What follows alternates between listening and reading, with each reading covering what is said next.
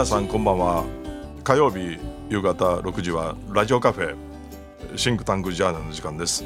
パーソナリティ大阪学院大学経営学部中野タムスです、えー、世界の中の京都を見つめ語る番組です。えー、っと、えー、今日のテーマはですね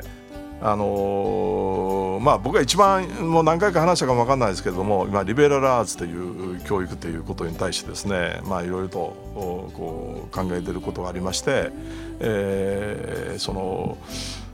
えー、なぜこう今、えー、リベラルアーツ教育リベラルアーツ教育かと申しますとですねあのこれ本当恐るべきですね。この20年まあ30年と考えていいかな、まあ、例えば20年、えー、20世紀始まってえー、今日までのですね GDP の推移を見てみますと、えー、20年前は GDP500 兆円だったんですね。今も500兆円です、まあ、10%ぐらいアップしたかもわからないですけれども500兆円であると。そして、えー、もっと驚くのはですねこれはあの購買力陛下でいくと実はもう2018年に韓国の方が上になってると、まあ、この統計の取り方っていうのはどこまで信用したらいいか分かんないけども1人当たりの所得からいくとそうなってて、えー、下手すればこのままいくと、えー、20年後にはベトナムに追い抜かれるとというような、えーまあ、ことが言われてるんですね。で実際給与を見てみても実は下がってるんですねこの20年間。えー、十何年間から、まあ、正式に言ったら本当に下がってるんですね。でもっと恐ろしいことはですねあの、まあ、交通会とか、えー、そのまあ、そういうことをやれば実は半減してるということ言われてて 恐ろしいほど、えー、こう自由に使えるお金がなくなってきてるということで、えー、ですね、えー、それどうしてそうなったんやと。えー、ジャパンズナンバーワンとか、えーまあ、1990年代ピークの時代ではですねもう日本のマネジメントが最高で、えー、世界から注目されてるとかですねこれ MBA コースハーバード大学もそうだけどみんなそういうことが、えーね、ジャパンズナンバーワンの、えー、教授も言ってましたけれどもそういうことが言われたの今なんか全く、えー、こう反対のことが起こってるというかとんでもないことが起こってると。でおそらくえー、まあ僕らは僕はもうもう40年前っていう大学卒業して40年近くなるんですけれども、えー、その時はまだ僕は受験勉強嫌いでテスト嫌いな人間でしたけれどもまだそれをこなしたらですね、えー、なんとか企業に入れて入れてやっていけるという時代、えー、工業化時代の時代においてはですねそういう暗記とか決まったことをですねえー、もう考えずに答えを出すということは成り立ってそれでずっと日本は、えー、なんとか、えー、90年代は乗り切ったんですけれども、えー、なんせ90年代の後半ぐらいからですね、えー、インターネットが登場して、えー、全く違うそのものが生まれて今 AI とかデジタルトランスフォーメーションとかなってますけどもまさに今の日本の教育のやり方したらですねえー、もう全く通用しなくて、えー、入試とかテストとかですね、えー、そういうことをやってて、えー、まあ工業化社会に適応した、えー、教育をやったらダメで。で一言で言うとトトのつまりはですねこの2 3 0年間日本はここまで、えー、世界と比べて、えーまあ、劣化したのはですねえー、やっぱり根本的には僕は教育にあるなというふうに思ってましてまあ僕はたまたま、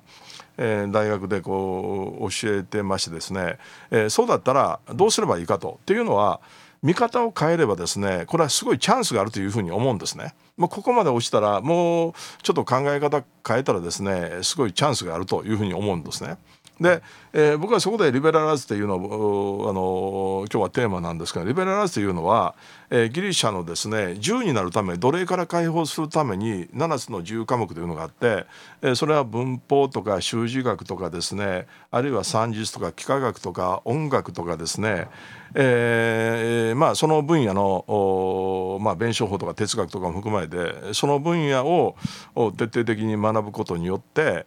えー、こうただギリシャ時代というのは、えー、奴隷から解放されるために、みんなが哲学とかスポーツに集中できると、まあ、その奴隷に対する何かこれは差別かも分かんないけれども、まあ、その奴隷として単純労働をやる人がいて、えー、その上にこう自由に好きなことができるというのが、まあ、リベラルアーツということなんですけどね。そうすると、まあ、リベラルアーツが僕絶対今必要と思ってましてでさてですねこのリベラルアーツというのを、えー、Google で調べてみたらですねリベラルアーツの反対って、えー、何かと考えたらリベラルの反対コンサバティブですね保守的。えー、保守的な教育ってでコンサバティブアーツという言葉があるかなと思っても Google には全くないんですねコンサバティブアーツというリベラルアーツがあっても。でリベラルアーツの反対はメカニカルアーツで書いてありまして機械化なんですね。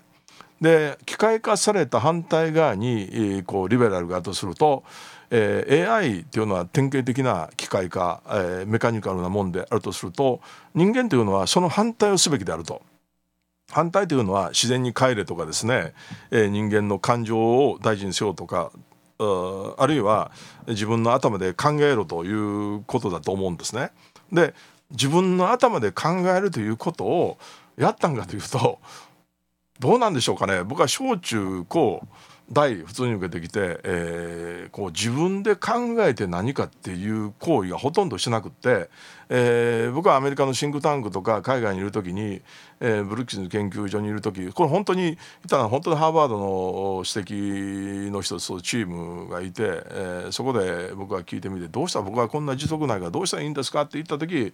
これ本当に忘れないシンク自分の頭で考えなさいと。自分の頭で平和構想を練りなさいと。自分の頭でウクライナ情勢がどうなるかということを分析しなさいということを言われて。で次にえー、古今東西の文献いろんなインターネットからいろんな情報を調べて情報を得なさいとでそれは次に、えー、それをリードアウトプットを発表して、えー、自分が言ったことに対していろんな、えー、そのそれに対して意見あるいは反発があるとそこからよりいいものにしていきなさいということを言われたんですね。クオリティインパクトインディペンデスということを言われて、えー、まさにリベラルアーツというのは自分の頭で考えてそして発表することであるというふうに思うんですね。もう一つ思うのはマーケティングミックスというマーケティングの専門用語がありまして、それは 4P という、えー、プロダクトサービスの P プロダクトの P ですねでプライスリーダーシップ安く提供する、え、プロモーション販売促進と、えー、プレイスというこの販売経路というこれ4つと、えー、細分化セグメンテーションとかターゲティングとか、えー、STP ポジショニングというこれブランドですけどそれを組み合わせるのこれマーケティングミックスという言葉がありましてえー、それをですねリベラルアーツで考えてみれば僕はミックスジュースっていうように、えー、例えばオレンジバナナ、えー、ミルクハニーとかですねピーチとか、えー、ミキサーに入れてそれをブレンドしてかき混ぜるとそれを本当にいい最高のレシピうまいタイミングでこうミックスジュースを作ると僕はリベラルアーツというのはミックスジュースのようなもんであるというふうに、えー、すごく思うんですね。今の、えー、大学で、まあ、博士号を取ってる先生方、えー、っていう、まあ、あの要するに細分化細分化細かいこと細かいことをやった人が最終的に、えー、その分野を収めたと言いますけれども実は世の中、えー、全く反対の動きをしてて細分化された細かいことよりかですねえー、これあの武士道という本これえっ、ー、とえー、1890何年に出されたニトベ稲造という国際連盟の、え、事務局長をやられたり京大の教授あるいは東京女子大の学長もやられたニトベ稲造がですねリベラルアーツあるいは教養とは何かと言われた時に遠心力であると。遠心力というのは遠くの離れた、えー、ところですね、えー、自分の、えー、知的な、えー、探求心というかえー、探索ですね。探求心、えー、遠くに行くほどこれグラフで言うたら Y 軸縦軸が、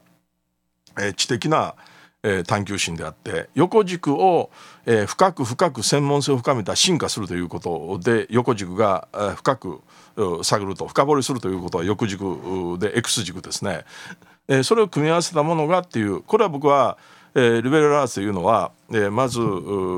自分が興味のある好奇心夢中になれるような、え人がやってない。これブルーオーシャンという言葉で、えー、こう青い海のですね大きな海に、えー、こう出て行って銃奔放に、えー、自分の好きなことをやり遂げるというのが、えー、これ地の探索ですね、えー、アフリカの果てまで行くとかえー、北極南極か分かんないけれども南米まで行く高い山の頂点一番高いところ登るとかですね。その探求心ですね。でもう一つはあのこれニトベ稲造がこれも言われてるんですけれどももう一つは専門性というのは求心力であると。求心力ということが大事でなぜ、えー、タコがですね風に、えー、こうなな風に引っ張られるというんですかね風強い風の中飛ぶかというと糸でこう引っ張ると求心力ですね、えー、引っ張るからえー、タコがちゃんと飛ぶんだと。ずっと遠心力のままほっといたらずっとダメだからっていうまあどっかに行ってしまうと。だから遠心力と、えー、求心力の両方組み合わせるあるいはミックスジュースのようにうまくいろんなものを混ぜ合わせてやると。それを適度にですね、えー、学生にえー、こうブレンドしたものを出すというのが教員の仕事であってということからいくと今日本のえー、大学でそういうことをやってるところっていうのはほとんどないように思うんですね。で僕はそれをまあ今日も大学でいろんな話し合いやってそういうミックスジュースなようなものをいろんな科目のものを教えると。まあ、あの本向こうは、えー、大阪学院大学で経営学部で、えー、教えていろんなゲストに来ていただいて、えー、実践的なこともやってるんですけれども、まあ社会えー、龍谷大学では社会学を教えて京都大学の大学院これ年に、えー、ほんの数回ですけれども経済学を教えてて名古屋学院では国際関係論を教えてるという、まあ、たまたま、えー、それは非常勤なんですけども。えー、まあ僕はそういういろんな分野を幅広く教えることができてよかったなというふうにまあこれ10年ぐらいやって今やっと気がついたんですけれども今、えー、求められてる学問っていうのは、えー、こう狭く狭く深くやることも大事かもしれないけれどもそれ以上に広く広く、えー、そしてえー、その学生に、えーまあ、哲学とかいろんな分野のことですねを紹介することによって、えー、学生自身が自分でインターネットとかいろんなも本とか読んで調べてやるそれがですね、えー、本来の勉強で。えー、まあ一言に言うとなぜ、えー、そのリベラルアーツなり勉強するんかというと人生ですね、えー、あの会社の自分は20年であるけれども自分で働く年数は60年であると。100歳まで生きるとするとね。60年働かなあかんと。で仕事をされて3つぐらい、えー、書いたりあるいは、えー、いろんなことをしなあかんと。自分の専門をまあ、あの革新的というか中心となる専門的な能力を持たなければいけないと。大学時代に、えー、やるべきことは、えー、グランドデザインというか自分の人生の、まあ、設計図を作ると。その設計図というのは変更可能な設計図で、えー、自分が夢中になったり好きなことをやるためにはですねまあいろんなさまざまなことをやらなダメなんですけれども、えー、その中でもですね、え、それを見出すと、え、これがですね今、えー、その大学で求めてることで、えー、冒頭に言いましたようにここ20年30年日本の教育はすごく劣化してると経済もそうですけれども、えー、そこにちょっとえ、可能性夢があるのあるというのは全く今までと違った違う自分の頭で考えて、えー、自分の好きなことをやって、えー、テストなんかなくしてとりあえず多様性を重んじてそれぞれみんなやり方があるとそれを自由にできるような、えー、環境を提供するというようなえー、それがですね、えー、求められてるかなというふうに思いました。はい、えー、今日はですね、あのー、本当に僕今リベラルアーツ教育に興味を持っておりまして、えーまあ、そのことについて話をさせていただきました大阪学院大学経営学部中野保でしたどうもありがとうございました。